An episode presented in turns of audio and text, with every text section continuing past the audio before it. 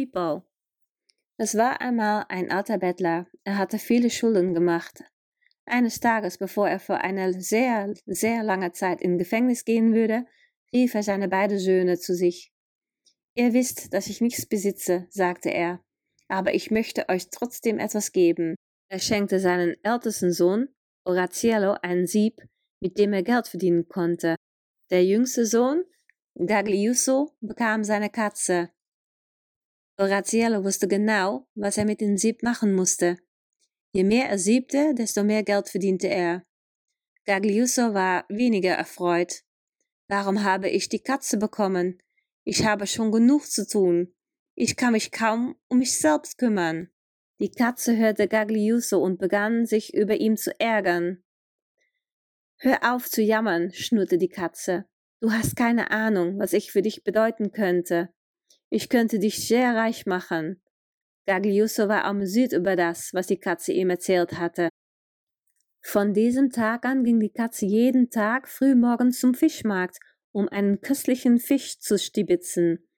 Jeden Tag brachte sie ihren Fang zum König. Jedes Mal sprach sie den König mit den folgenden Worten an. Majestät, ich bringe euch ein kleines Geschenk von meinem Herrn Gagliuso.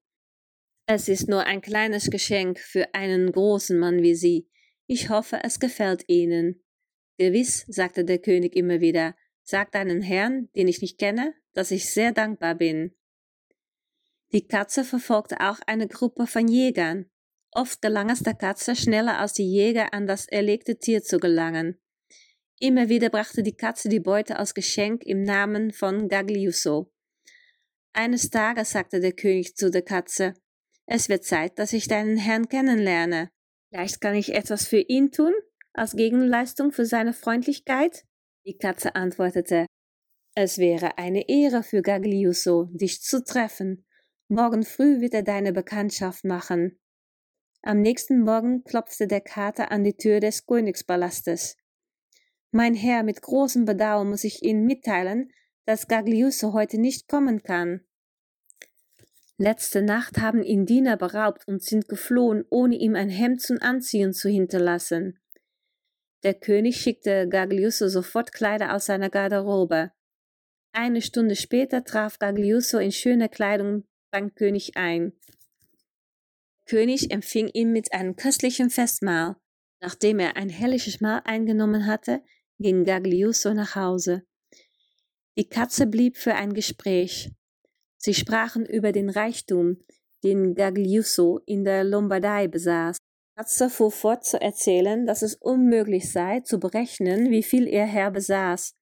Wenn der König es wissen wolle, müsse er Diener mit der Katze in die Lombardei schicken.